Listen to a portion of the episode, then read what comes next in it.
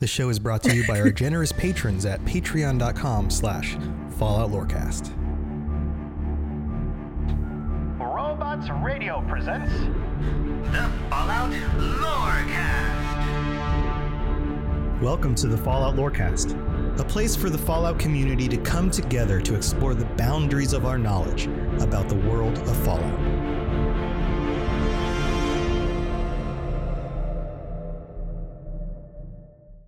Welcome, friends, to the Fallout Lorecast. Wastelanders, Vault Dwellers, it's that time again. It's not Monday night, though. We skipped Monday night. It's Tuesday night. But normally we're live Monday nights at 9 p.m. Eastern, 6 p.m. Pacific. And I am your host, Tom slash Robots, here with my good buddy, my good old pal, Old Lainey Neos Pandora. How you doing?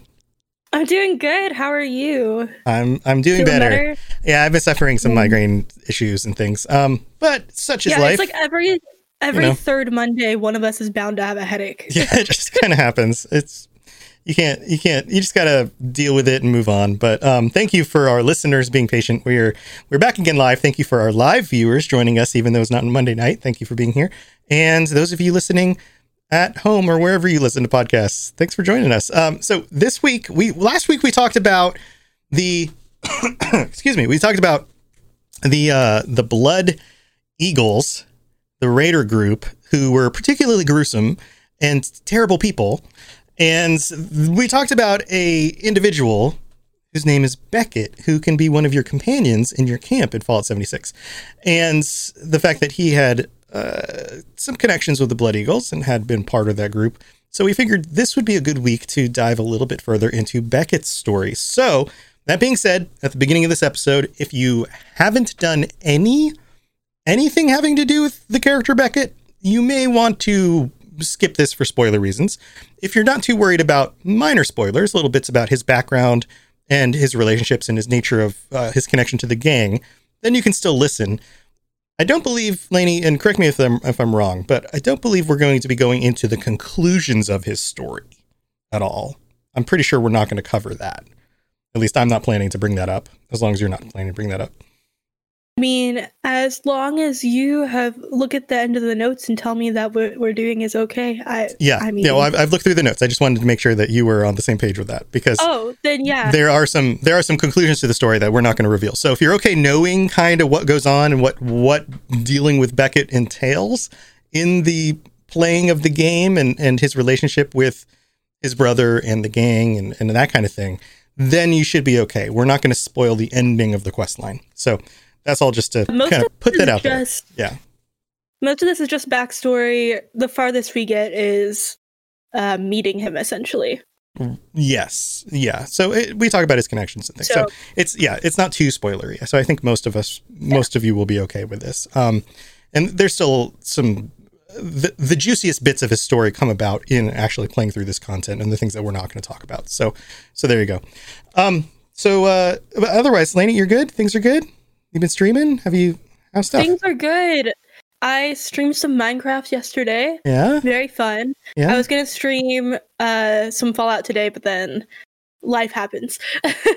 so no Fallout today. But then on Saturday, I'm gonna do some Hearthstone. I've been diving back in. oh, cool. Very fun. Cool. Yeah. Yeah, Hearthstone's always a good a good thing to go revisit every so often, especially when there's fun new fun packs to try out and that kind of thing. We have a we have a third guest on the podcast today. It's uh this tiny cat. Tiny cat. Which one is that? Tiny Sushi or noodle? That's sushi. That's sushi. a little sushi roll. Yep, little sushi roll on the back of the chair. Yeah. Good old sushi. Well, sushi can be our Just third third guest. We'll ask sushi some questions as we go through this and see if uh, Mm. sushi can elucidate some info about Beckett. I guess I don't know. All right. Well, why don't we jump right into this, Laney? Why don't you kick this off? Alrighty, here I go kicking. So Beckett, I mean, we already we already foreshadowed this a little bit. He's a he, as you meet him, he is a member of the Blood Eagles, kind of. Um, and that's as much as we foreshadowed at this point because it's relevant to the last episode. Mhm. But let's dive into some stuff that happened way before that. You know, when like a movie starts and they're like, "Don't you wonder how I got here?" Or they're like, that's- that's what "Previously on." today. Previously Oh, on. previously on. Yeah. Yeah. So this is this is that for you guys about Beckett. Um, so if we start at the very beginning, Beckett is not from uh, West Virginia. Beckett is from Maryland. He grew up in Maryland. He was very poor. His father died when he was really young, and his mother was never there. Um, and he had a younger brother named Frankie. yeah, there's a rough upbringing here. And he- let me jump in real quick. We don't really know his age. And I looked into this a little bit too. La- Laney's always the one who pulls up the, the notes, but we both do research on these topics. And I've played through the content, specifically the you know all of Beckett's quest lines and things. And at no point do I know of do we find out his age or the year of his birth. So, growing up in Maryland to excuse me, I for some reason my throat is being weird. Maybe it's the pizza and the brownie I ate earlier. I don't know what's going on with that. So I apologize. Death by Um, Brownie. Death by brownie. Uh, so you know, a dead father, absent mother. That could have happened, say, post bombs, right? It could have happened before the bombs dropped, but I don't think so. From what we know about him, I have the sense that he was born post war. He doesn't seem old enough to be somebody who's been around since before the bombs dropped. I think I agree with you. Um, just based of based off what I know, it seems like most of the major events in his life take place too recent for him to have been around that long. Yeah, yeah, and I think so. If we're painting the picture of this, he's growing up in a post-war world, in a, in a, a post-apocalyptic world, right, with a father who's dead once when he's young. We don't know exactly when, and an absentee mother. So, two individuals who are probably pre-war, most likely. I mean, there, there hasn't been that many years, right? So, most likely, um, almost definitely pre-war, dealing with the circumstances they're in, and probably failing because of the severity of what's going on, right? And ends up with a younger brother, and of course, they end up basically on their own, and he ends up having to raise his younger brother and basically be, be a parent. And this happens in a lot of a lot of stories, but this happens in the real world as all uh, all the time too, where you have absentee parents or you have parents who have significant issues that and they can't deal with raising their children, and so the oldest ends up taking on kind of the mantle of surrogate parents and has to grow up too fast. And that creates issues. So that's kind of the framework we're in here for who who Beckett is. And his relationship with his brother is very, very special to him. Um, he wants to stick near his brother for everything. He wants to protect his brother through everything, and that's that's the biggest theme you see in his whole story is that he cares about Frankie. That's that's his name. His brother's name is Frankie, and Frankie. he's uh, just a a firecracker. This kid. So, in order to survive, Frankie and Beckett will steal things. They got really good as working together as a team to steal just the necessities. You know, Beckett didn't want to get his younger brother into anything too crazy. And this was difficult because his brother proved to be a little uh bloodthirsty, Too- too willing, trigger happy. Too willing to get in Yeah. trouble. Yeah. Yeah, Yeah, and he kept wanting to do more and more, and more risky things. He, uh, Beckett was nervous that his little brother would really hurt someone um, if they kept going like they were, and so. You know, they stuck together as long as they could. At one point, Frankie even contracted rabies from a dog that attacked him, and Beckett was there by his side, you know, acting as a parent or just, you know, a very involved older brother. Mhm. And uh, they pulled through, right? So Frankie was Beckett's top priority, even though they were doing kind of risky things to survive. It was all, you know, a means to an end, and then Frankie needed to be safe. That was the goal. But things were getting too crazy. Frankie was growing up, and he was getting a little too wild. So Beckett decided that, for a couple of reasons, he was going to join a gang, which is so funny. it's like this isn't working out. Joining a gang will fix it. It's- Well, there's the, such- the sense of like uh, it's too much trying to be alone. You know, like it's just me and Frankie. Oh, yeah. That's the sense I get is is that like dealing with Frankie on his own and trying to take care of himself and Frankie's needs was was too much. And then and, and this is how you get involved with groups like this on occasion is they they offer something that you need in a way that it's hard to turn it down. So for in a situation like this, you know, Beckett comes across a group and they're like, "Hey kid, why don't you hang out with us? We'll take care of you. you got to do what we say, but we'll take care of you. You know, like it seems a little safer than being out there by yourself, especially in the wasteland. So it, it becomes a uh, not a good solution, but maybe the only direction he felt like he had at the time. I do think that that is the case. Um, because it was both in order to protect himself, you know, to get to make sure that he could acquire the things that he needed, but also he left Frankie behind. He didn't let Frankie join this group. He was he had the benefits of being part of this gang, and then he would take it home, right, and like help his brother out. Right. Um Right. He didn't leave So him behind, like leave him. He just didn't Right. bring him with him when he went and did gang stuff. He he was basically like, "You stay here. I'm gonna go take care of things for us," and then he would come back. Yeah. Um and so this marks Beckett's beginning of his time as one of Hopkins' hooligans, which is a very Hooligans. small raider group. It's a fun little name. Uh-huh.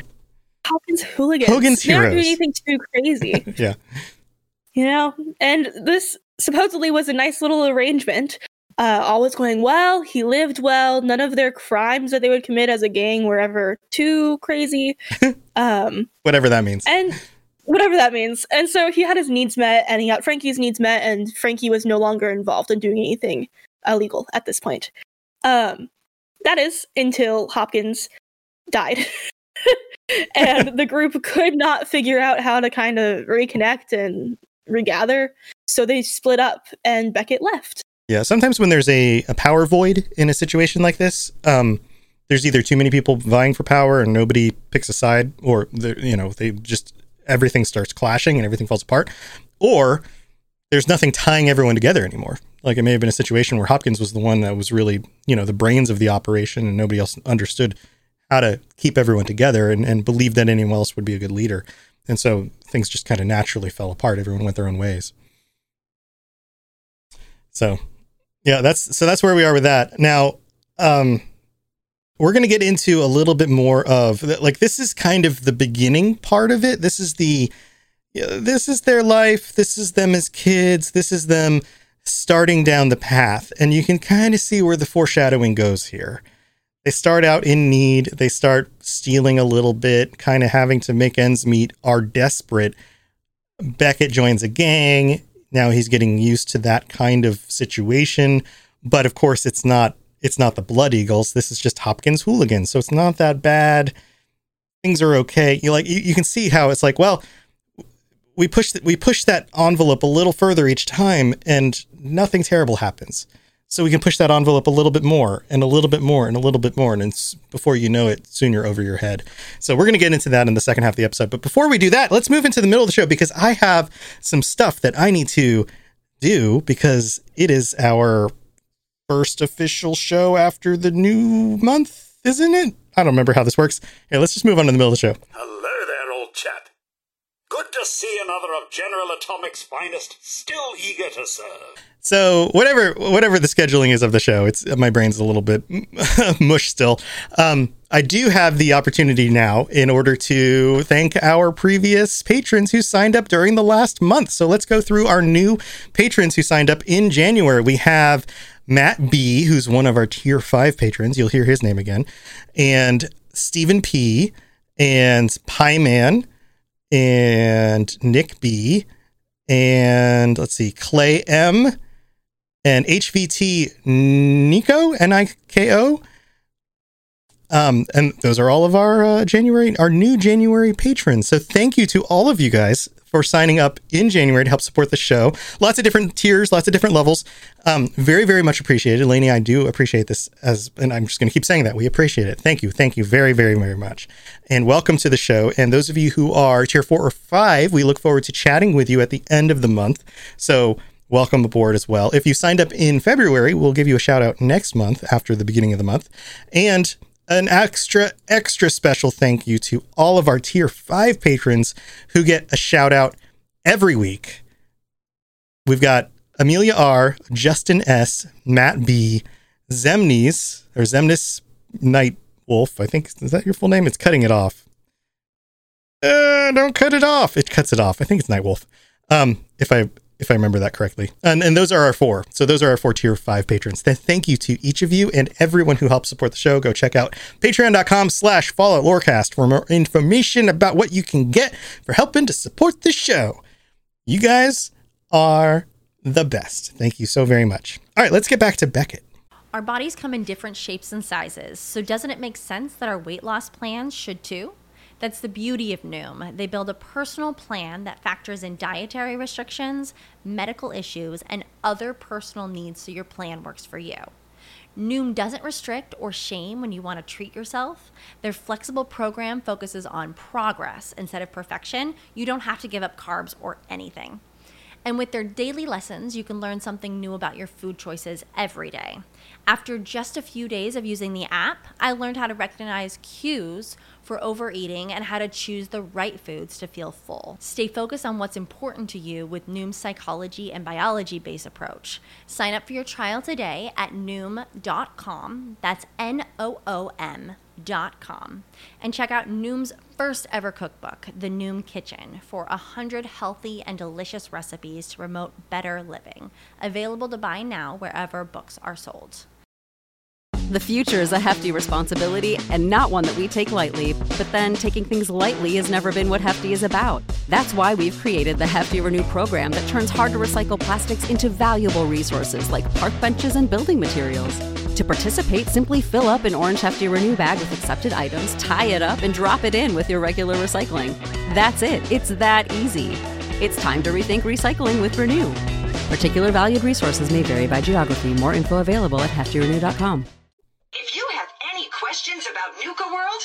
I'd be delighted to answer them. All right, so we've got the intro here. We've got everything kind of set up, right? Rough upbringing, difficult situation, starting to get involved with gangs. Where does it go from here? It it just gets worse, doesn't it? Don't- don't all of these stories just get worse? They all do. They all do. they do. It's so Yeah. sad. Um, and this one, honestly, like even you know they had some hardships in the beginning, but it's so wholesome, despite Yeah, the, whole gangs, taking care of your brother, trying to do what's, you know, not just kind of getting by, doing what you need to do. The world's a tough place. You can kind of forgive that to a certain extent, you know? trying to he's just trying to protect him uh, and survive. Mhm. You know that's the hardest part in the wasteland. Of course, you know even in the real world you get situations like this right now, but imagine if there really wasn't much else you could do. Um, right, right. And you could be eaten by a Deathclaw every day. down. Yeah, or like radiation, Right. or like there's so many things out there.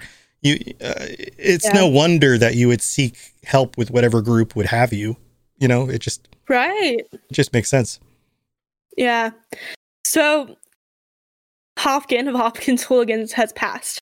And Beckett needs to find some other way to support his brother and himself and, you know, some, some sense of community to not feel so alone in the wasteland.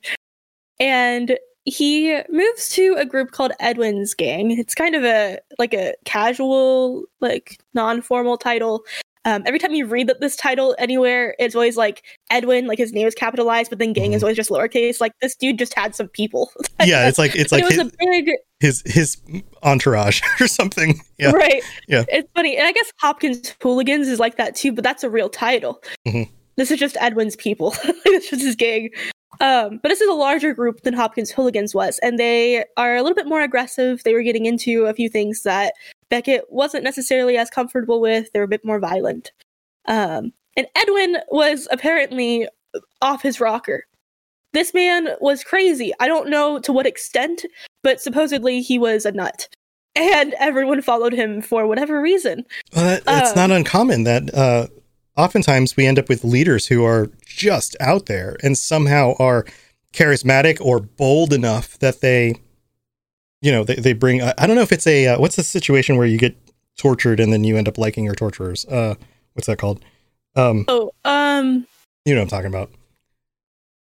Ah, words don't work. yeah, I know. You get- this happens every episode. One of us Yeah, is just like, yeah. oh, the word. Yeah, but you get what I'm saying. Like uh, sometimes, uh, sometimes you just end up in these these kind of situations with somebody who's just crazy, and yet they uh, communism. Nekomata says, no, no, it's uh, Stockholm syndrome. Stockholm syndrome. Syndrome. Yeah, there's there's a psychological thing that goes on here where sometimes our leaders. Well, I mean, this is also connected to this the thing that like what is it? 40% of CEOs exhibit psychopathic tendencies? Like or like sociopathic tendencies. Sociopathic yeah, tenden- the idea tendencies? is that they they don't express as much empathy, whether they have it or Right. not. Right. And they're more able to make choices about who gets to stay, who gets to go, who gets promoted, things like that without being emotionally invested. yeah, Which sounds like a good thing, except it's not on a personal level. yeah, and uh, there's so many times that we end up like, with these leaders cog in the who machine. Right, right. Who are a little bit out there. I mean, you look at somebody like Hitler. Like he his he had crazy mood swings. Like it was it was well documented. Somebody like Stalin. Like we end up with these leaders who lead with fear and there's something about their your inability to predict what they're going to do and so therefore they seem powerful because everyone else agrees that they're dangerous.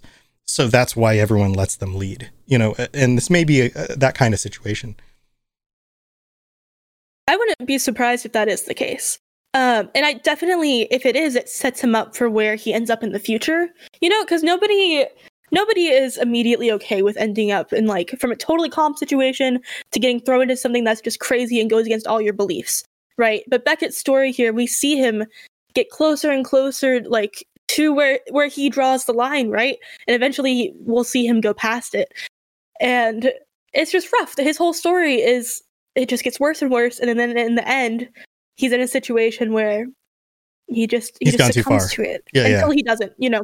So Right. it's it's wild, but I would not be surprised if Edwin, as possibly this charismatic sociopathic leader, we don't know, but I wouldn't Mhm. be surprised if that was the case.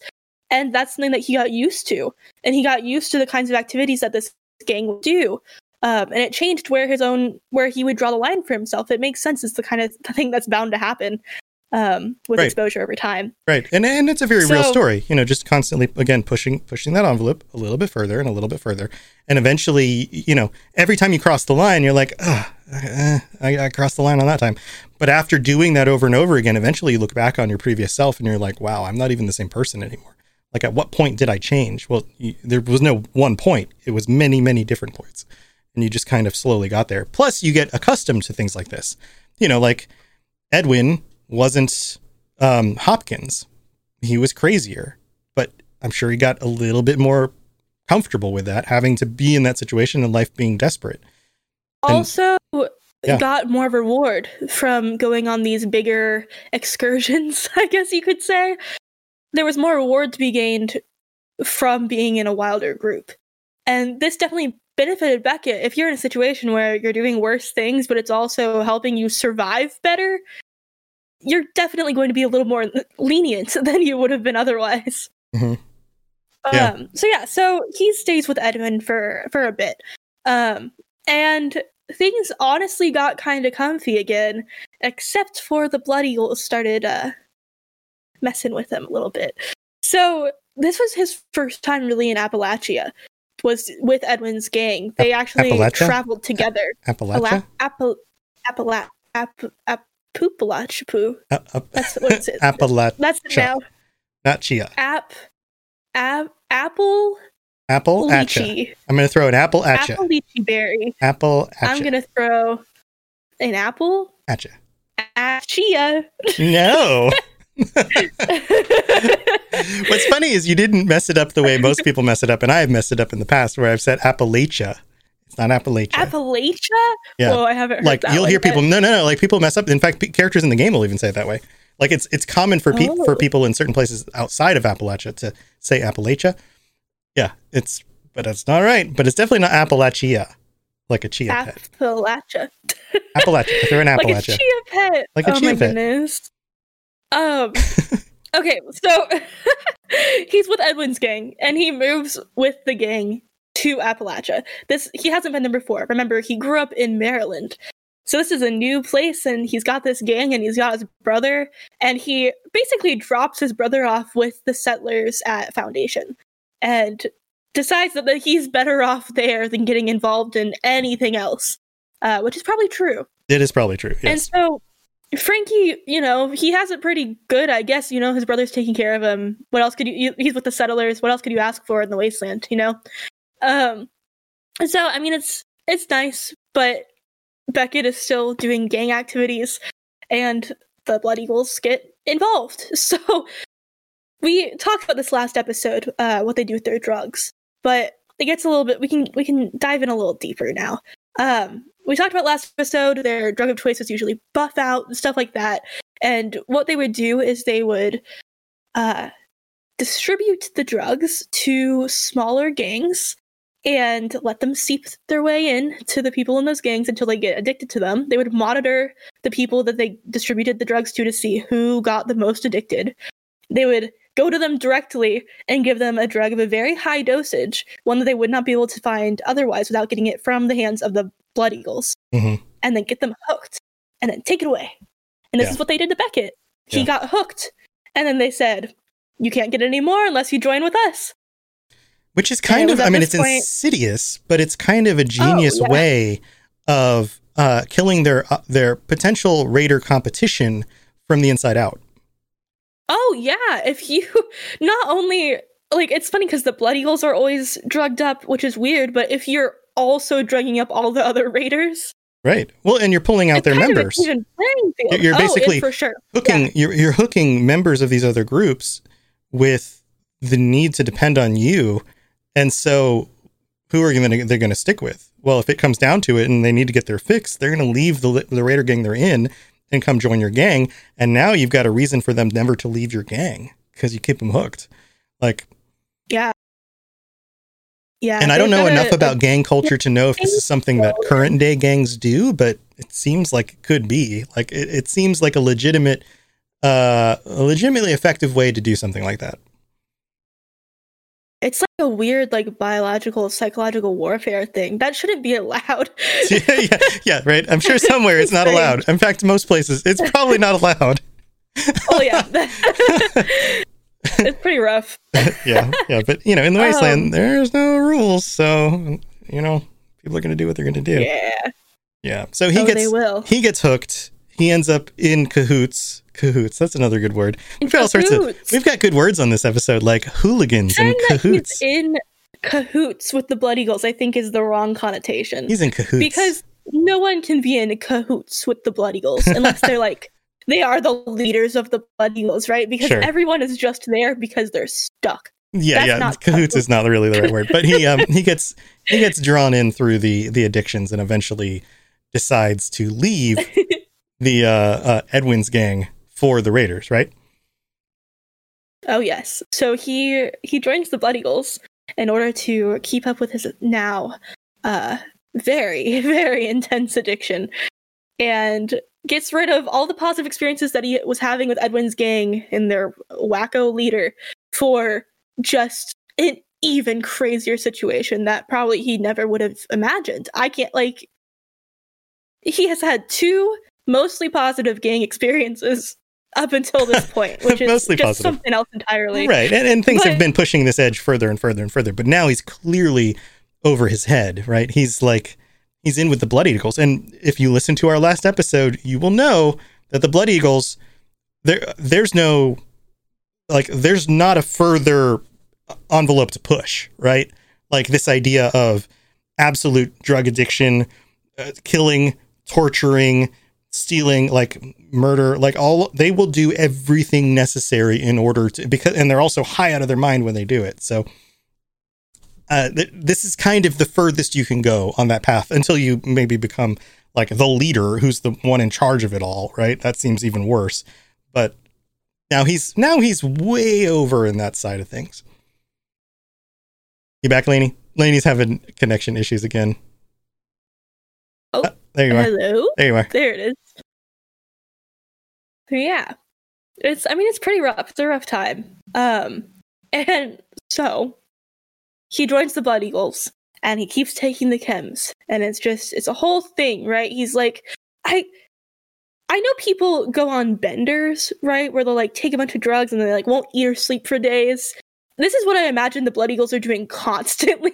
Yeah. Which it doesn't make sense, right? You'd wear yourself out, and I guess that they do, but Right. I'm, I'm sure they pass out and then, uh, you know, a few days later they get back up and they, you know, like there's probably Do some sort of pattern that they go through. And as long as they're, you know, still productive enough to do what they need to do, the leadership just keeps them, you know, is dealing to, willing to deal with that.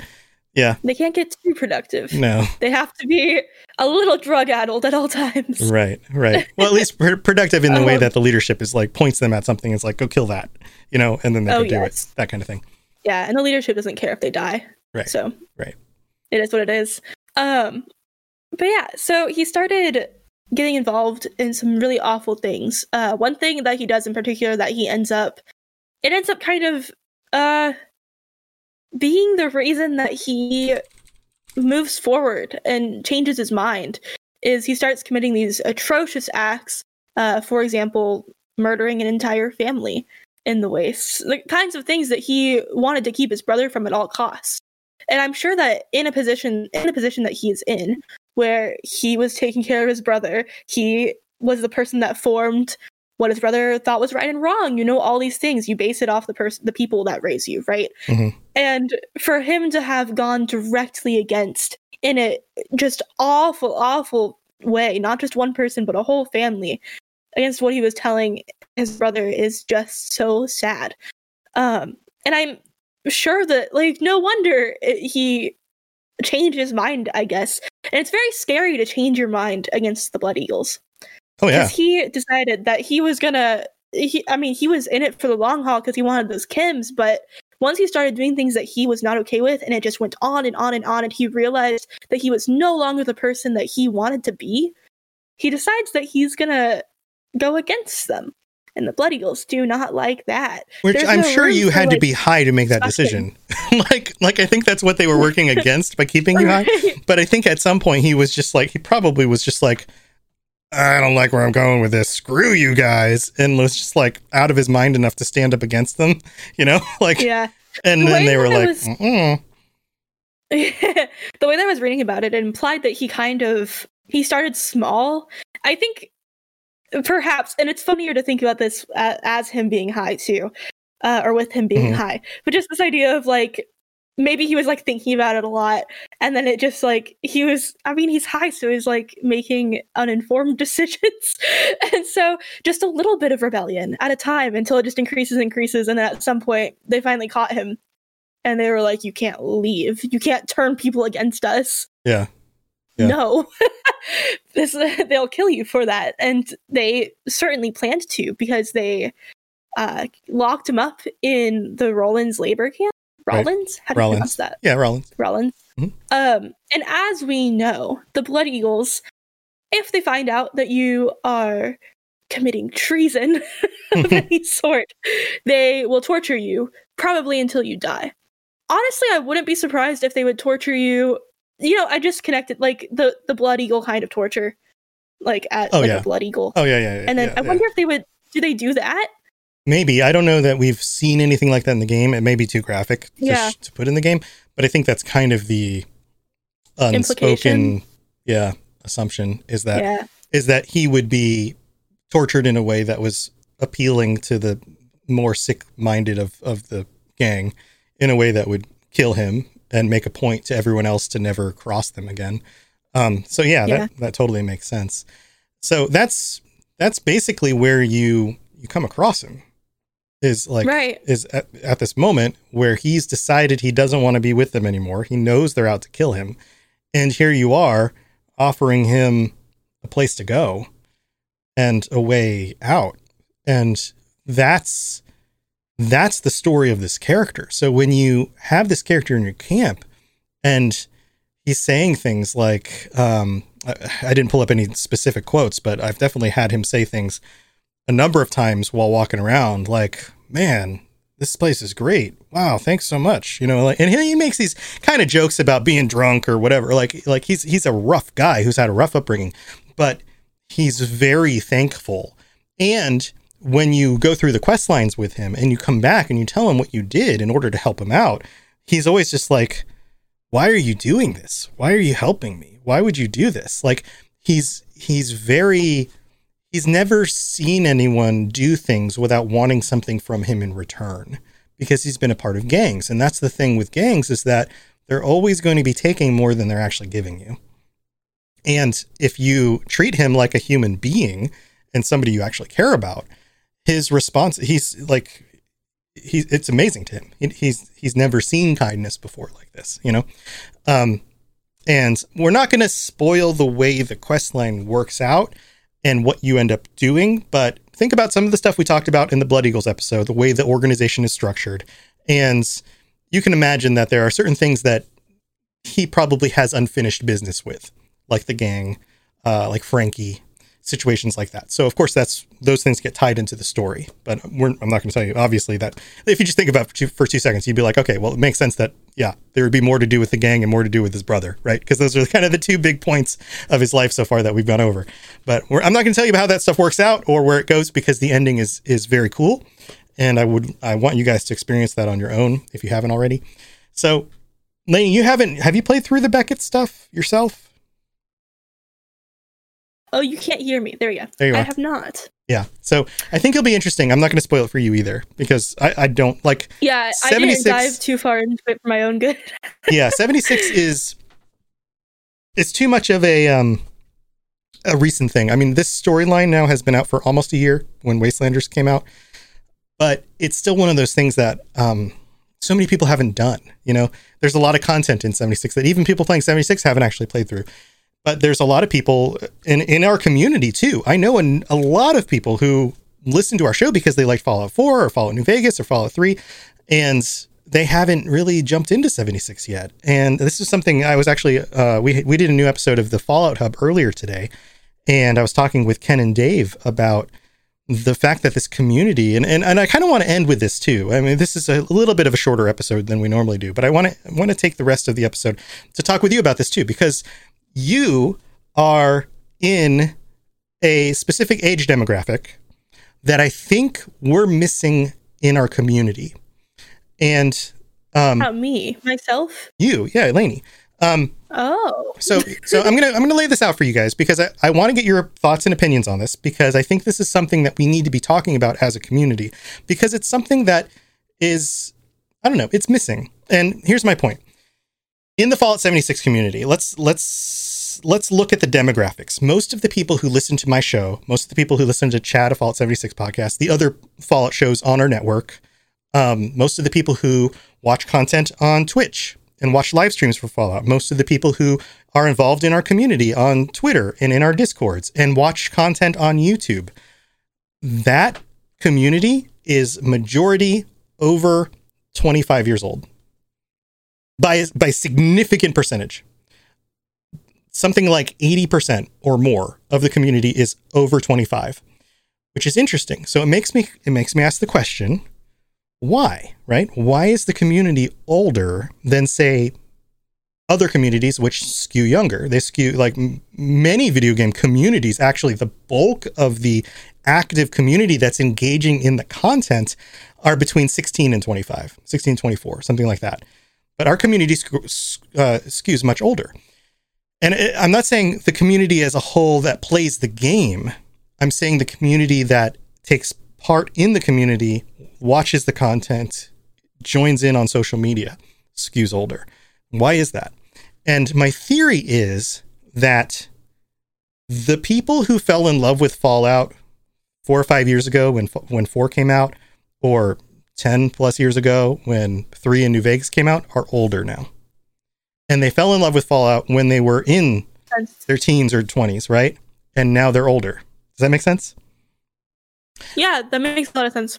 and because yeah or or 1999 you know like people my age who could have been playing the original fallout when it came out um the community who's younger than that didn't necessarily get a chance to fall in love with fallout 4 or fallout 3 or any of the other ones and so 76 would have been their first opportunity for them to really get a fallout game that was aimed at them that was new at launch and because of the way the game launched it had such a rampant negativity around it and think about it. Every YouTuber, everybody out on, on, on social media, on Twitter, everybody was saying, oh, Fallout 76 sucks. This sucks. This sucks. This sucks. And still today, it's been over two years. Is two and a half years since this game launched now.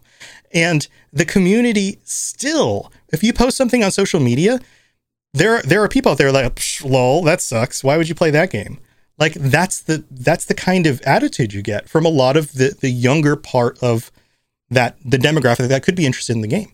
So I find it interesting. It's it's kind of a, an interesting question. Like, how do we, how do we take this game that is much improved, is way better than it came out two and a half years ago, and has been getting po- positive press, like outlets, like video game magazines, you know, like websites, which also were magazines at one point, like PC Gamer and, and places like that. Uh, influencers are putting out videos about things like, I tried 76 again. It's really not that bad. I like it. You know, like that's the kind of news that's coming out now, but there's such a general negativity towards it that so many people don't believe it yet.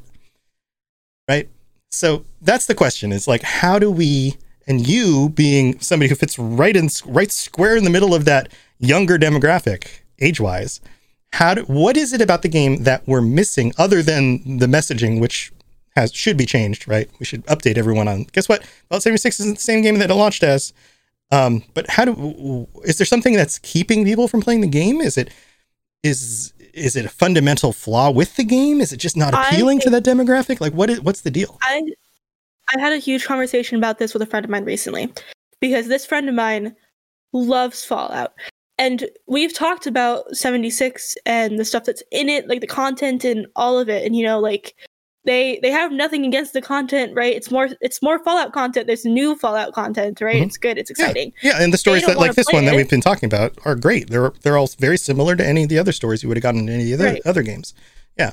Yeah, and they're really good. And uh and this is not the problem, right?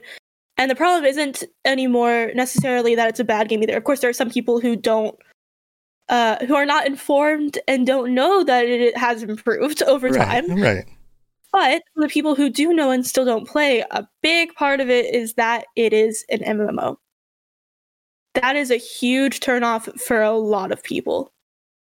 Is it in? But it's not an Which MMO in the traditional sense. I know, I know it is, it's, and that's it's so frustrating. Right, it's a cooperative it really RPG. Just another Fallout game. It's a cooperative right. RPG that you can play completely on your own if you wanted to. You can play through all of the quest yeah. lines and all the story parts on your own as if it was a standalone expansion to Fallout 4. You could totally do that. Plus, yeah, you so could do other content with other people. Yeah. This is all this is all a part of the conversation that I had with this person the other day. And I mean there's nothing I could have done to convince them to play it, right? And doesn't at the end of the day, I don't care much. It's okay. Play what you want to play. They liked Yeah. New Vegas, right? Sure. Enjoy New Vegas. New Vegas sure. is great. Right, right. But um yeah, it's just there's and I understand it because I I've played various MMOs throughout my lifetime, like here and there, like little bits, but like it's never been my main focus. And part of what I liked about Fallout is that it's, you know, I play it first person RPG, like I'm used to it. I played lots of games like that. It was right up my alley. And so the idea of it being this game that I liked in this other genre, done in this other way, feels a little bit weird. It, it's the, so I found out recently mm-hmm. that The Sims 5 will be online multiplayer. Okay. Bonkers. And does that worry I, you? Um, so here's the thing: I have the same response to that as I do as like yeah. with Fallout. I totally get it. It's this idea of like that opens a lot of possibilities for things that we could do that make it more fun and more interesting and like whatever, as long as they have the same base Sims game. But because I don't know how it'll turn out and it's EA, I I don't know how it will turn out. and it's a little scary and so I'm less likely to immediately launch into it because mm-hmm. I'm a little nervous, right? And so it I feel that and I get that with Fallout 76. I didn't hop onto Fallout 76 until I started doing this podcast with you. Right. Because as much as I love, love, love Fallout, the multiplayer part and just not I don't know any any what ifs about it being an MMO mm-hmm. was enough to keep me from engaging. It's interesting. Yeah. For no reason. Yeah. It's interesting because yeah. um, I've spent a lot of time looking over the data on this stuff because, you know, as anybody who listens to the show knows, I, I do a lot of content around Fallout. I do a lot of content about other games too, uh, mostly role playing games, but um, but Fallout in particular. There's a lot of shows on our network about Fallout. I want and and I love the community. Like the community is creating some awesome stuff. The Fallout 50, the so many I could I could list half a dozen content creators off, you know, the top of my head and say, "Hey, go look at their stuff. They're doing awesome videos or they've got a really great streamer, or they've got a really great podcast." Um and that's just, you know, just right off top of my head and there's clearly more than just that. The when you look at the data, the data says when you look at the average, guess how many people tune into a Fallout 76 stream on a, on, the, on, a, on a given day on Twitch? Would you would you have a guess? How many people do you think watch a Fallout 76 stream? Just throw out a number. Oh, Yeah, oh, I don't know. just throw out a Um, number. What would you what would you I don't even know expect? what to base it off of. What is like an average number for any other game? Well, like something like uh Among Us will have Oh, tens of thousands of people tuning in, right? Okay, so let me guess. Any given day. Yeah, just on on average. What do you think? You just throw out a number. For what in particular? A Fallout game Fall- at Fallout all? 76. Or like 76? Fallout 76. Yeah. Um, what if I cap it at 3,000? I don't know. So 3000. You think 3000 is the average on an average day? Is that. I. It's it's more like between 5 and 800. I had 800. Okay. Isn't that Okay. But think about it. Think about how many people like there are 2000 people who follow the Fallout Lorecast Twitter account. And yet there's only 5 or 800 Right. people every day that tune into a Fallout 76 stream. Well, lots of people don't watch streams. Right? But a lot of people aren't on Twitter. True. Yeah. But I think more Twitter is more accessible than streaming is, and Right. watching streams are, just because it's a social media that is Sure. like sure. mostly It- like it's it's an apples and oranges right, oranges not- comparison. Uh, Twitter Right. also skews older. Twitch skews younger. Um, but but think about it. There's Like a lot of those things. yeah, but but think about it. Like if you were if you are the top stream on Twitch in a given day, and you streamed for eight hours, and you got three hundred people to come by your channel, you probably have a consecutive viewership at any moment of a hundred and something as people come and go. That's it. That's it. And you might think, oh, I'm not even a very mediocre streamer. Like you can't make a living off of 100 consecutive viewers constantly for 8 hours a day. There's not enough viewers. There's not enough people who are willing to sub to your channel. So so th- this is where I'm going with this. Is if you have this limited pool of people interested in that kind of content, then no individual creator is going to get enough traction to really continue growing or building their community because the, the people who are involved in the community are limited. There's only so many, right? So if we want Fault 76 to continue growing and to have a bigger viewership on Twitch or have more people watching YouTube videos or checking out some of these content creators and being part of our community, if we want to be open to growing this community, then we really need to be focusing on your demographic, the 16 to 24 year olds, because they're the ones who are going to engage in that content. And what's so interesting about this is one of the reasons why this show does well is because it's focused not on the entertainment aspects of the game, it's focused on the information and the lore, right? And the information and the lore stuff is going to skew older because the younger community, the younger audience wants fun and action and excitement, right? They want funny, funny, fun, good times, lots of clips, like scroll through Instagram, TikTok, you know, like flash lots of im- images in front of my face, right? They don't want to sit and listen to an hour long show about the lore, right? They- They're, they're too busy doing other things, and and that, that's that's what the community is about. Some of that community wants that, but the majority of the community wants something else, right? When you look at, say, a thirty-something year old, they're not, they're like, "Eh, I don't want TikTok. Just give me like give me something to listen to while I'm at work, so I can keep my mind busy right? That's why they want to listen to a lore podcast. So that's why that that combined with the fact that people love Fallout 4 and Fallout 3 and New Vegas is why this podcast has an audience and a sizable audience. That's part of it right there, right? But if we're going to continue growing the community and and this is my whole theory here is that a rising tide rises all ships.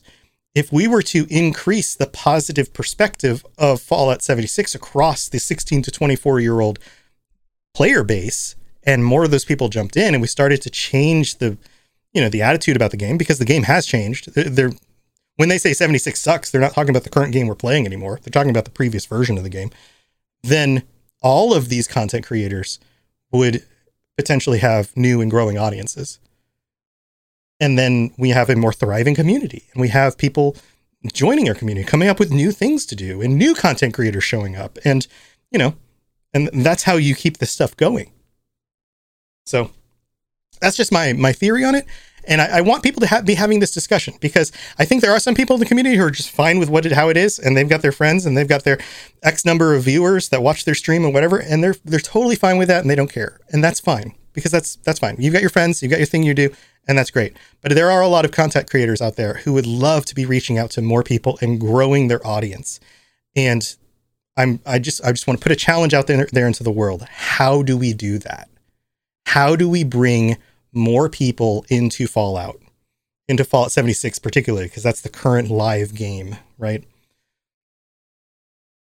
You have any thoughts about that? Being that you're 20 years old and kind of in the middle of it? I unfortunately I don't I don't know. Fallout's so cool. right and I and that's the that, thing right? is that like so for somebody being- for somebody 16 to 24 like it's it's post-apocalyptic it's got dangerous monsters it's got cool weapons it's got power armor it's got funny stuff like the vault boy and the nuka-cola and bottle and cappy and like it's got wacky stuff it's it has all of the right things to be entertaining the other thing i want to po- post out there like just throw out there is that if you look at the top contents on twitch or on youtube it is either uh, battle royales, right? Which Fallout has, but it's not refined the same way that some of these others are. So let's let's just ignore that for now. Or it's Minecraft, Among Us, and Rust. Those are, or it's just chatting, but of course that's not even a game, right? So it's it's those it's those three things, right? Fallout will never be Among Us. That's not that's not the same thing. Minecraft and Rust thrive because they have there are influencers playing them. All of these things are influencers, like Sam Killjoy is saying in here, but also because you can make videos about those games where people do ridiculous stuff and they're edited and they're edited in a way where it's like flashing and it's like a zoom in on a guy's face and then a word pops up and then a thing explodes and then some people go ah and then you know like that's the kind of content answer then is to just do that for Fallout then, right? That's the solution. that's that's what i'm wondering i'm wondering like and and there are some content, creators who do I this make- like guys like KevDuit do it and do it well and have been doing it since fallout 4 but he moved on to other games because the community didn't come along with him right because that 25 to 35 45 audience doesn't really want that Right. So you can't do it hoping that they're gonna hop on when it, the chances are they're not. You you are growing Right. a community that doesn't exist yet. So Right. whoever's gonna be putting the effort in has to know that it's starting from nothing. So how Uh, do you how do you like it's not impossible to create that content. Like you and i could create that content. We could have streams where we do No. crazy stuff in fallout and then create a video for it. Well, how do you get the lot of what video in front of people's eyes? Right? I have no idea. yeah see that's the that's the tricky part. it's fun. and people, you know, it's unfortunately streaming is one of those things where you, you either catch it or you don't, right? And I have clips from like funny moments, but like a lot of the fun of streaming is that you were there when it was happening, right that you Right. got to comment on it when it was happening, they could react with you. Right. You were a part of the fun. But the only way to Um, grow a of course stream is to really like, create content in other places and bring people in. Right. So you Oh, have to take sure. that that And- moment that you had on stream and turn it into a video that people can search and put it on YouTube. The chat is saying that it part of it's that uh Call it as heavy. Minecraft and Battle Royals don't have lore. there's also and I think that Mashton and Neko, both of them are really relevant because they're both younger than me. Yes. And so Right. they their thoughts here are like essential and I totally agree. Part of what part of the things that they love about it and that I love about it, right? The the vintage aspects of it, the the, the game, the kinds of things like the I don't know, the lore, the situations you have to deal with, all of that is so interesting. Right. And But- and just because it's heavy doesn't mean it's a turnoff. In fact, a lot of people got into Fallout 3 or Fallout New Right. Vegas or Fallout 4 before they even really understood anything about the world. And what it does is it creates a depth to the things that you're doing, but you don't ever have to dig into it if you don't want if you just want to play through and shoot stuff. Like you could totally do that. In fact, my first play through of Fallout 3, I didn't understand anything about the world really. I just wanted to shoot things and go on quests and just see what crazy things happened. Uh, it wasn't until much later that I really started digging into the world and going, "Oh wow, there's a lot going on here." Um, so I don't know that that's a thing that keeps people away so much as it is a benefit to it if you become more interested in it. they're very exciting, but how do you get them to engage? Another thing though is that those things are very cool, but there is just the problem of that's not necessarily the kind of cool thing that kids are looking for. Um, Yeah. and it's it's a weird thing. So like as someone who is young and plays Fallout, uh, there's for me like there's a lot of appeal for lots of reasons. I mean, obviously you know that like I, the the music is fun, the vintage stuff is really fun, and lots of people love that. But it's like that is kind of a niche thing too. Like Sure. especially if you're a very young person, like it's a little weird. It's the kind of thing where like if you start saying that you really like it, someone's like in my case would be like, oh, you're like a pick me girl. Like you, oh, you want people that are older than you to like like you because you like this thing, and that's not the case. But there's so many stigmas around the Mhm. game being a meme, and then just extra connotations of the kinds of content that are in there. If you have a young person getting into things that are interesting, unfortunately, there are people who are anti-interesting things. That's true. It's true. they- And and that's not the target audience. Like anybody who's saying like, "Ah, lore is terrible. I don't want to play a game with lore," or "I don't want to do anything that's interesting." Like that's not the target audience. Like there's going there going to be people like that in any fandom or any anti fandom. I guess you could say. Like that's fine. unfortunately, that Leave them alone. yeah, unfortunately, the group of people that do want all those things is so much smaller than the group that might be entertained by something like a FPS shooter, like it just I like a little think battle people- royale. Like I think people are more likely to be swayed by if they if if an influencer they follow tells them that something is good now, they're way more likely to be swayed by that than they were. Like they may have people shift on stuff all the time, especially younger people will shift. And I'm not I sound like an old person now, but I know like th- this is bad, this is bad, this is bad, and then somebody they look up to says this thing's cool now, and then all of a sudden it's cool to be the one saying no, it's cool now, it's cool now it's cool now. Like all of a sudden it- things can flip. Um, and I, and I have examples of, like, of this from my personal life if, if I wanted to go into it. But that, that's the question. It's like, how do you like, yes, 76 is good now. Like, how do we get that out? How do we let people know? How do we, the, I mean, the easiest way is some influencer just says it, Right, and they're right. big enough that it matters. But how do you make that happen? And then right. I don't know. The, there's something else, and Sam in Sam Killjoy, mwah, I love you, uh, brings up that the community is so good. The Fallout community is just amazing, and Oh, you guys are all amazing. It's such a positive, interesting community of people who like want to know more about things and each other and work together and are respectful of each other when playing games together. And just it's so kind and awesome and Right. full of interesting, unique people. Which is why I wanted to see. cool. It's, it's why I wanted it to continue growing. It's why I want the content Here's the creators that makes me nervous to get bigger audience. and this is the this is the thing right this is like the hipster like i knew it before it was cool whatever this is Mhm. the thing right is that you don't want to break the beautiful amazing community that you have by it growing too much bigger well, that's the and problem so there's is like that so many things on the and- line and I've seen that like- before. I've seen that before. We, we build a, we build a walled garden, right? We go. Yeah. I was here first when everyone else hated it, and so me and my friends are the only, only ones who get to play now. And we don't we don't let anyone else in, wouldn't you want the And things that- that, you right? And that that get in and of traction? itself, the the the want to keep it from growing toxic turns it toxic, because now you are saying Yeah. nobody else can play with my toys but me and my friends. Go away, and very few people will Hey, actually that's say not that. what's happening here No, well no, no. as far as i'm aware but Right. it is worth considering I don't want it to get there. the people that we want to target to bring them into the community, the majority of the the people out there that we could be targeting are people who are not the people in the community right now, Yes, right? It's yes. like Yeah, there are different kinds of people, which which sound well that I don't that sounds you can't say kinds of people that well, different they're, like, groups, different types, weird. people who have different Groups. interests and things. Yeah, sure. Like what kind is the best kind? That's not a Right. good way to put that. Yeah, right. Um, but like, yeah, there's just gonna be people with different interests, and there's absolutely nothing wrong with anyone of any any interest joining the Fallout community. But it does mean that in order to get those people in, you're gonna have to take it somewhere that has not been done before, because as cool as the content is and as interesting as the content creators are, it just for whatever reason doesn't do it. And I it's really do think it is. It's yeah, it's the like, marketing. it's just, yeah, yeah. Mr. Lurch, uh, gatekeepers. Yeah, I don't, and that's the thing is that, that there is a little bit of that in the community. A little bit of that. Eh, you guys have been really rough with us, and you've been making fun of our game for so long. We're gonna not even talk to you anymore. Like there, there is the tendency towards that. Um, I'm not saying anybody particularly is doing this, and I'm not going to call anyone out on it, but like that's the fear, right? Is that we become too, and People the will problem naturally is, become defensive against things they care about. There's nothing Right. in, like initially wrong with that as long as you're not being obnoxious. I guess. right, It's right. okay to be defensive about something that you like. Oh, definitely. But I would I would say that it's better to say, "Hey, come on into our community.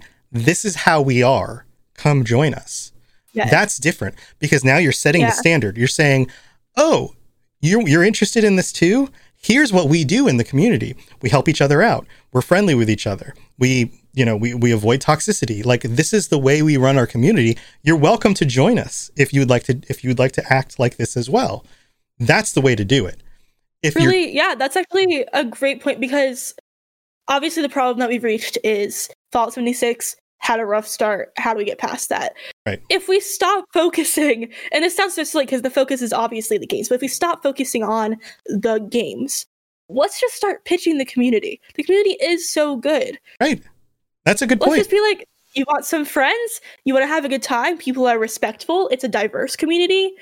They're fun to play with because no one's going to be a jerk to you while you're like talking in voice chat to people you don't know. Like it's a safe space and it's really good that should be the what we pitch yeah, but It how do you pitch it it? should- You know, how do you the game now Right, right. How do you pitch that without like without taking out, you know, fifty thousand dollars worth of ads on Twitch or something? Like, you know, and then even then are people going to believe you? Like this is the question I'm I'm I'm worried about.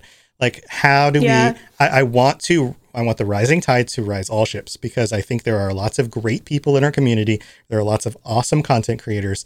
And I think that the work they're doing is wonderful. I think the work I'm doing is wonderful. I want all of us to be reaching a bigger audience. And I think it's totally possible because the game is good.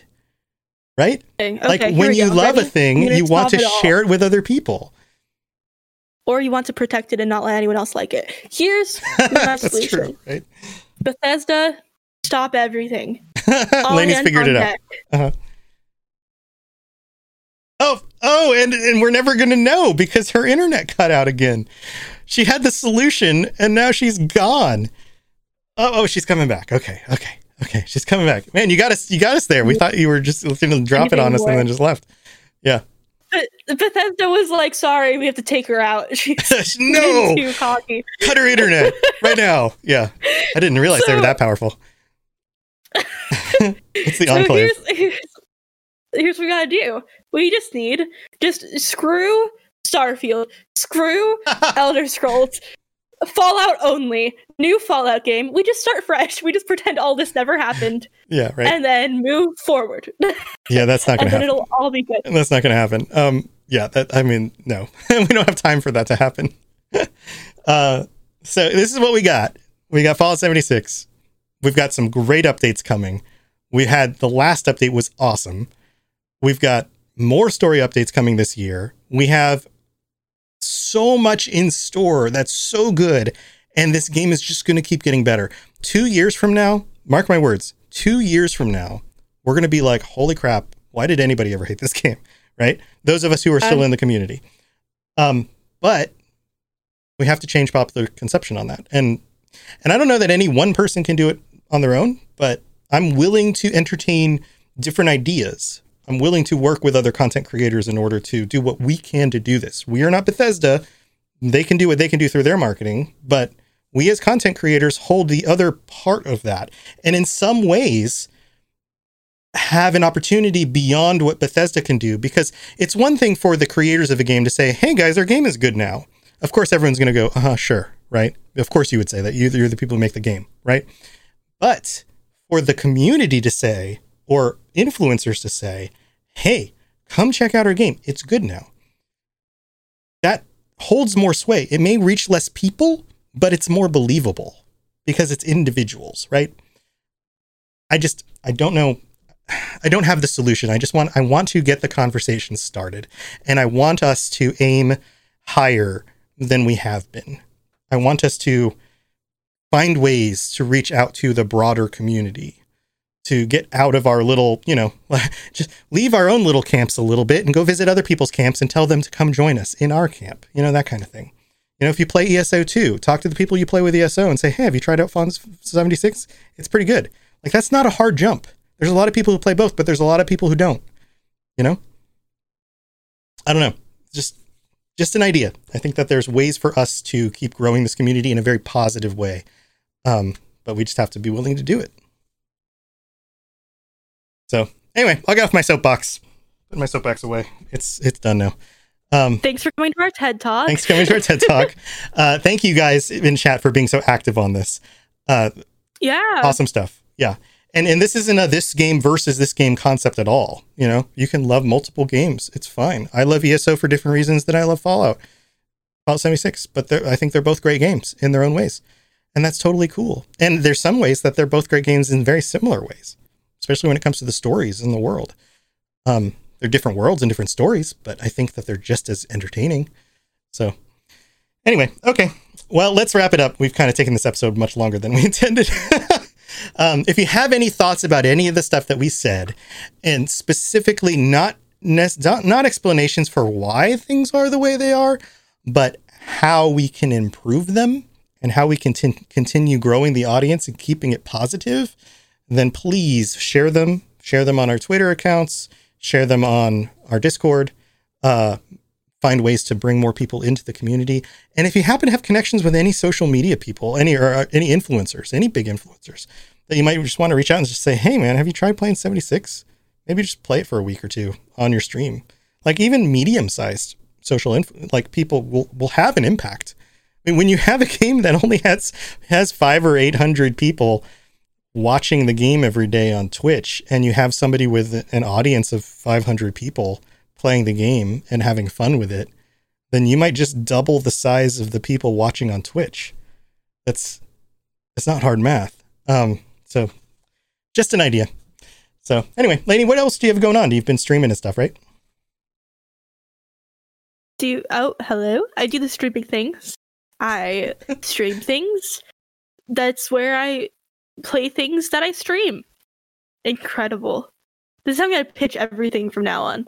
We were I was building in Minecraft the other day. This is relevant. And uh which I stream. Wow. and there was a part where I had like five words banned that I couldn't say. And there was the word no, the word uh and um, and or that's two words, and is. uh-huh. I couldn't say is. And I was giving a house tour of my little Minecraft home. And I ha- I was so uh, I was a lot, actually. We'll just leave it at that. But it was great. It was a great time. Everyone should join in. Uh, but it was really funny. I was being really redundant with everything that I would say because I I couldn't say anything in a direct way. So I was like, it'd be much funnier to just just overdo all of it, you know? Uh-huh. We're having a good time over in uh over in Minecraft. So oh, any Minecraft any any Fallout Minecraft fans. Actually, speaking of crossover time, I built a vault in The Sims once, uh-huh. uh, right? I'm going to build a vault in Minecraft. Very exciting. Probably next Monday or Tuesday. One of those. One of those days. So that's gonna be a thing. So I hope I hope I don't know. You guys should come in and, and enjoy that with yeah, me. Yeah, go check it out. Time. Go check out. Lainey Lainey does lots of Sim stuff. Um, I'm trying to get her to start a yeah. YouTube about the Sims games. I think. Yeah. I'm discouraged about The Sims 5, but it's okay. Oh, but that could still build you an audience and then you could do other stuff. I I'm going to be the girl that hates The Sims. no, you could be the girl who is skeptical about it and lists all the reasons oh. why it would need to do certain things in order to be good like The Sims 3, right? Like any commentary is good commentary if you do it well and then people Sims, will watch it. Sims 2 and Sims 3 were masterpieces. Right. Then you should start with that. Then, you should start with that. You should start with all of all of the reasons why those games were great and what they what they need to pull if they're going to do the Sims Online for Sims 5, what they need to bring from those games in order to make it succeed, and what they need to avoid doing on multiplayer to make it succeed. Do a do a series of videos on that stuff. It'll be gold.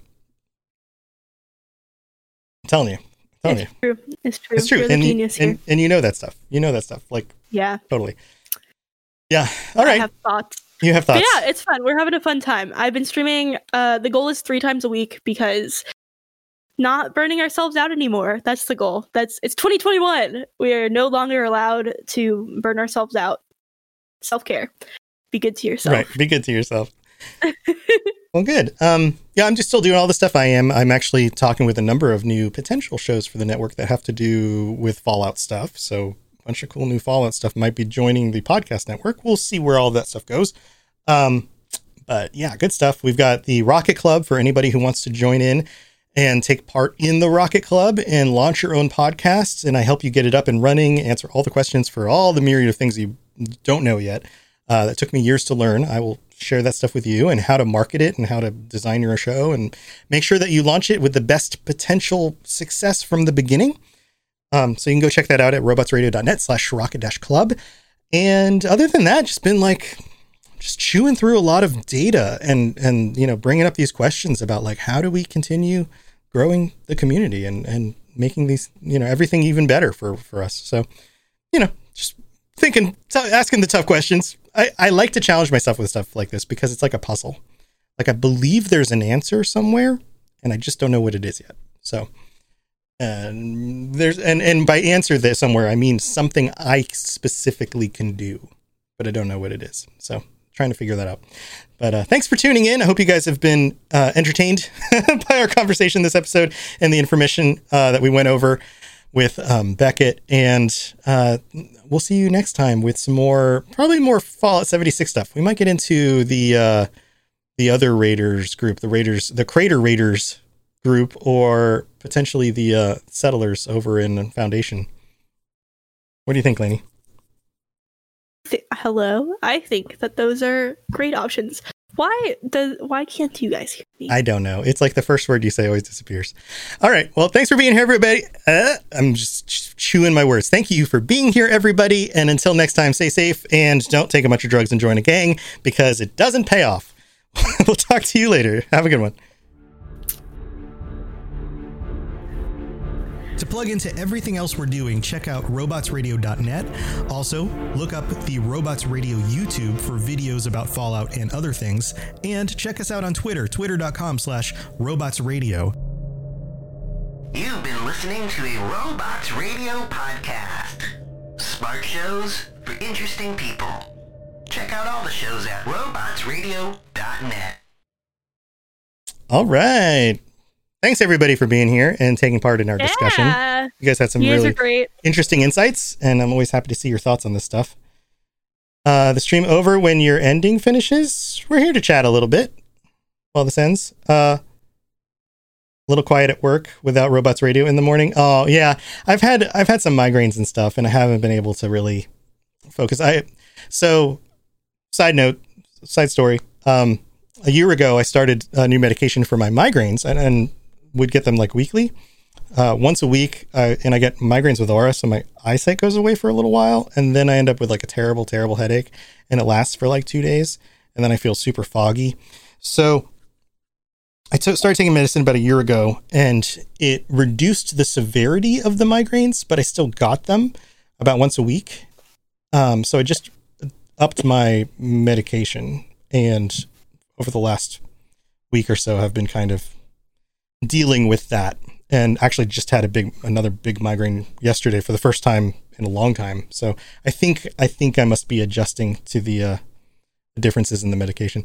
But i appreciate you guys. Uh I, i'm sorry i haven't been able to stream in the mornings. Um it's it's one of those things where when when i get this it messes up my sleep schedule. So some days i don't even get up until you know sometime in the afternoon. Like it's you know and then i can't sleep at night and then so I'm, I'm just kind of scrambling to get things done in weird hours. So it's hard for me to stay on a schedule sometimes. But I appreciate Well- it. I may take your slot. Lincoln, you want to host one of these episodes sometime? Yeah, auras are weird. The first time I had the first time I got one I was in eighth grade in the middle of like I don't know, history class or social studies or whatever it was called at the time. And uh like it was like, oh my god, I'm going blind. I didn't know what was going on. I was super freaked out. Uh didn't know what to do, you know. 12 year old, 13 year old kid. I don't remember how old I was. Just like, what the heck is happening? Yeah, it's weird stuff. Uh, but Lainey gets migraines too. You're welcome for inheriting my genes. You're you're welcome. Thanks. I would soak as a host. But you do like commentary. Lincoln, if anybody doesn't know, are you still doing this? Are you still doing commentary for CSGO? You're uh I'm more of a guest type guy. but that's like being a the host. other day, the other day I messaged Lincoln in like the middle of the night. I don't know what's wrong with me. I was like, all caps. I was like, start streaming. and he was like, now? right now? like, what do you do? "No." What, do, what do you mean? That's great. yeah. So I apologize for not being able to do during the day stuff. Um, I've also like on Sunday night I shifted to doing my editing after the show instead of uh instead of the next morning because I wasn't sure I was going to be able to do it the next morning. So, um, but who knows? You know, things might things might level out. I might be able to do morning streams again. We'll see. Um, otherwise, that's why podcasts are a little bit easier, is because you can kind of schedule them around things like this. You know, like it's not the end of the world that we didn't do this yesterday. It's still going to come out. People are still going to or listen it to it. is. Or it is. We just lost all of our listeners. No. You almost lost me. Remember, Bethesda almost yeeted me. Yeah, they Almost did almost eat yoked. you. Yeah, you were you were almost yoked, Yeah. Mhm. We're or as I like to say, yarted. Yarted. Oh, that's a good one. Yeah, low elf. Yep, That's- yep. I was about the same age too. Yeah, it's it's weird. Ooh, tournaments. What are we talking about? 1 a.m. Lenny goes. to sleep. no, no paid work. I plan on uh, commentating over games when I start streaming. Yeah, yeah, yeah, yeah. You should you should do more of that. You're good at it. Never had a migraine. Good. You probably won't. You probably won't. It's one of those things that's usually genetic.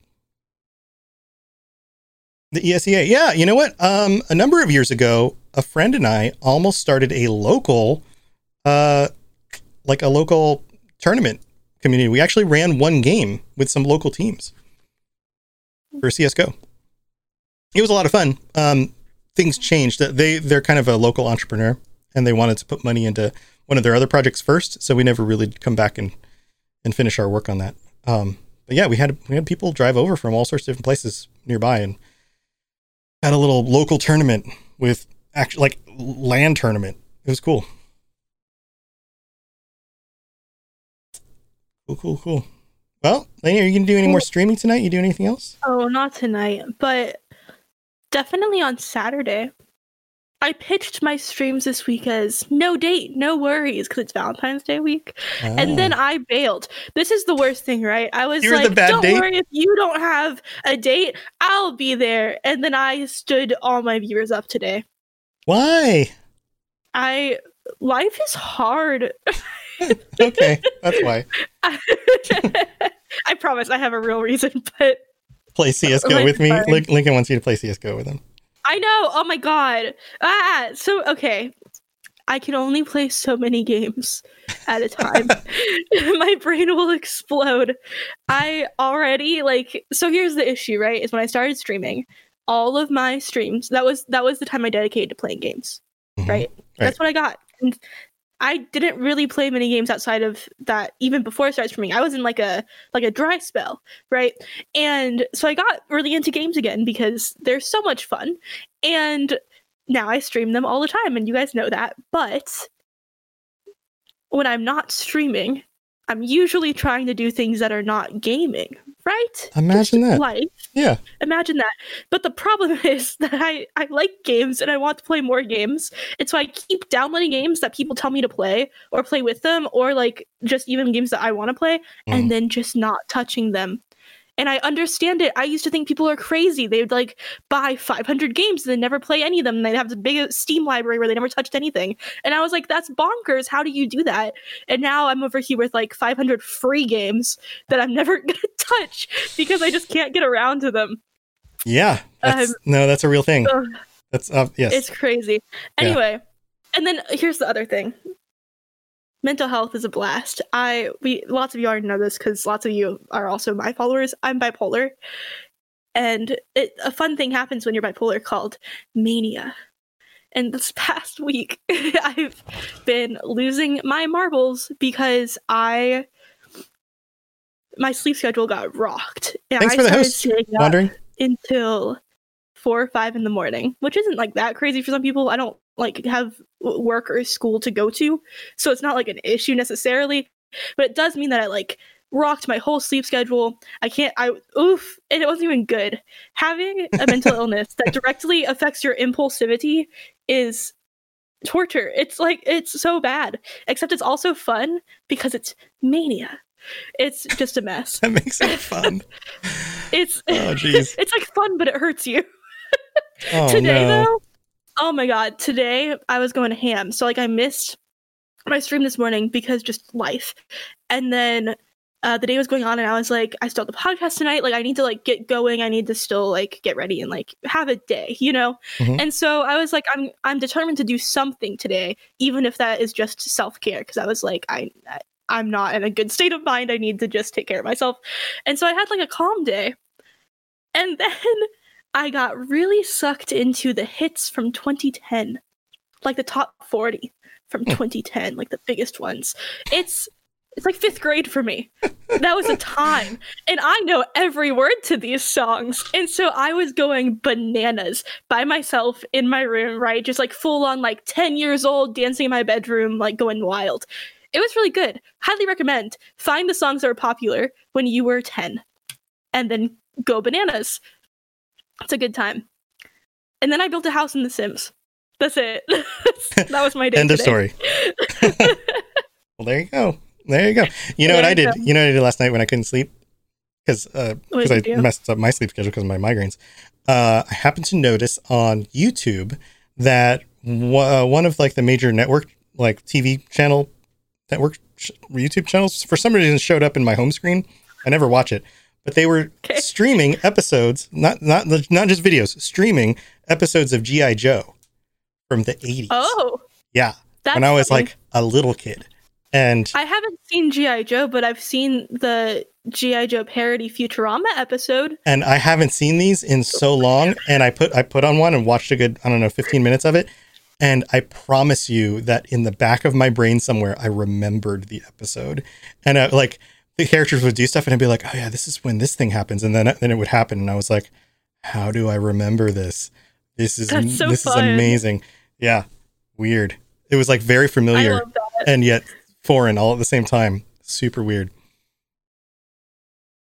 But yeah, here's the so Mashin says I don't want to listen to songs from when I was 10. I didn't think I wanted to listen to these songs either. In fact, on a logical level, I have no interest in most of these songs.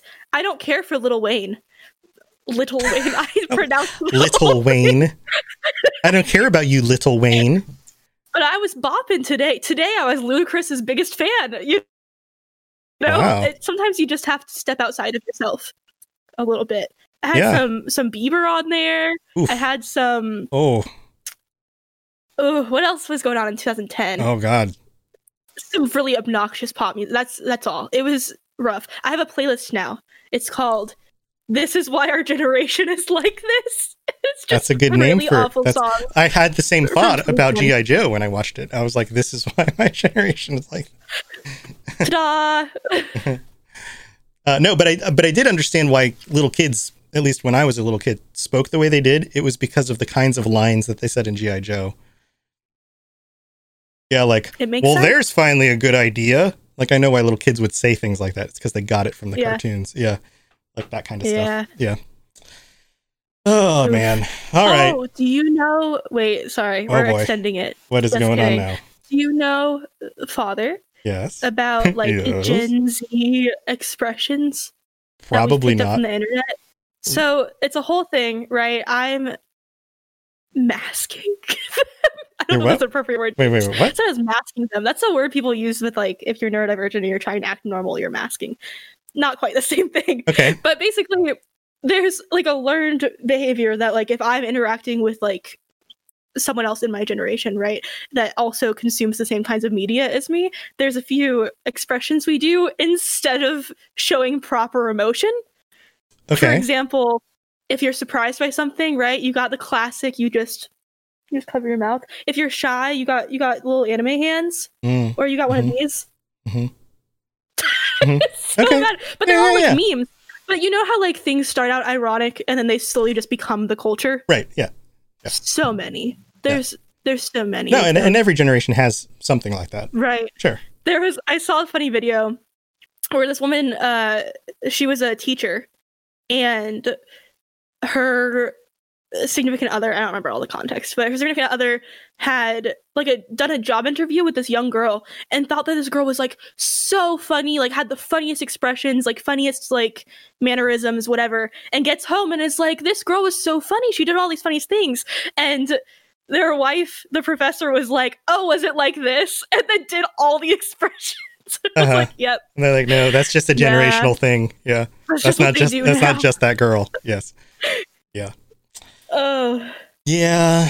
Laney and Pokemon be like Laney's animation poses. Yeah, we got we got we got this one. We got this one. We got Would you be Put the- put would your name be Elaney? Would, would- as a Pokemon, would you be Laney? Elaney? Would you say Laney? Laney? I'd probably be like maybe. I don't know. No. Why why was I in my head I was like I'd be Yennel. Laney backwards doesn't know. even sound good. I don't know. Not Yennel. Uh, Lanky. Oh, It'd be lanky. Lanky, lanky. Lanky. I just And then when you get mad, you go? Kee? Woohoo! Yeah, like, like, uh, someone Pikachu, when he's like, make me a Pokemon? If someone makes me a Pokemon, Pika. like Lan- Laney as a Pokemon, I will give you. It would be a smooch on the cat. It would be a cat like Poke- Pokemon, wouldn't it? Yeah. Okay. So Yeah. like Pikachu's like a mouse like Pokemon. I Mhm. want. I would be like a Pikachu, but it's cat? me and but a cat, Not like Mew. cat body. Right. Not like Mew. No. I want to be because I want to be like Like a cute, cute little cat. cute and like Like a baby cat. Like one of the baby, like one of the baby Pokemons where their heads are so big that they would never be able to itch the top of their head with their arms. You used to say that about drawings I would do in elementary school. Mhm. I have memories because you know kids draw I mean, really big heads. It's like right, cartoony. real big heads. Right. Yeah. When Oliver would draw characters with big heads, we would call he would just do the head and then the legs, and so we called them walking heads. They're like walking heads. So Walking heads. I don't know. It's Yeah. terrifying. All right, I feel like we've gone on long enough. Uh, Yeah. The people, the people who are patrons who get the full version of this episode are going to have a lot to digest. You are welcome. Um, well, thank you for joining us, everybody. Have a good rest of your night. I will be back on Thursday for the Elder Scrolls Lorecast. Um, the Dungeons and Dragons Lorecast is still just audio recordings because Stuart still has uh, baby duty. He's got a new a new baby, and uh, he'll be back for a regular schedule in a few weeks. But that's going to be moving to Thursday as well. Um, but uh, other than that, I'll see you guys around. Thanks. Good to see you guys. I miss you guys. Miss seeing you guys in the morning. Thank you for being here, and thank you for joining us for the regular shows. If you come every week, really appreciate it. Bye, guys. See you later.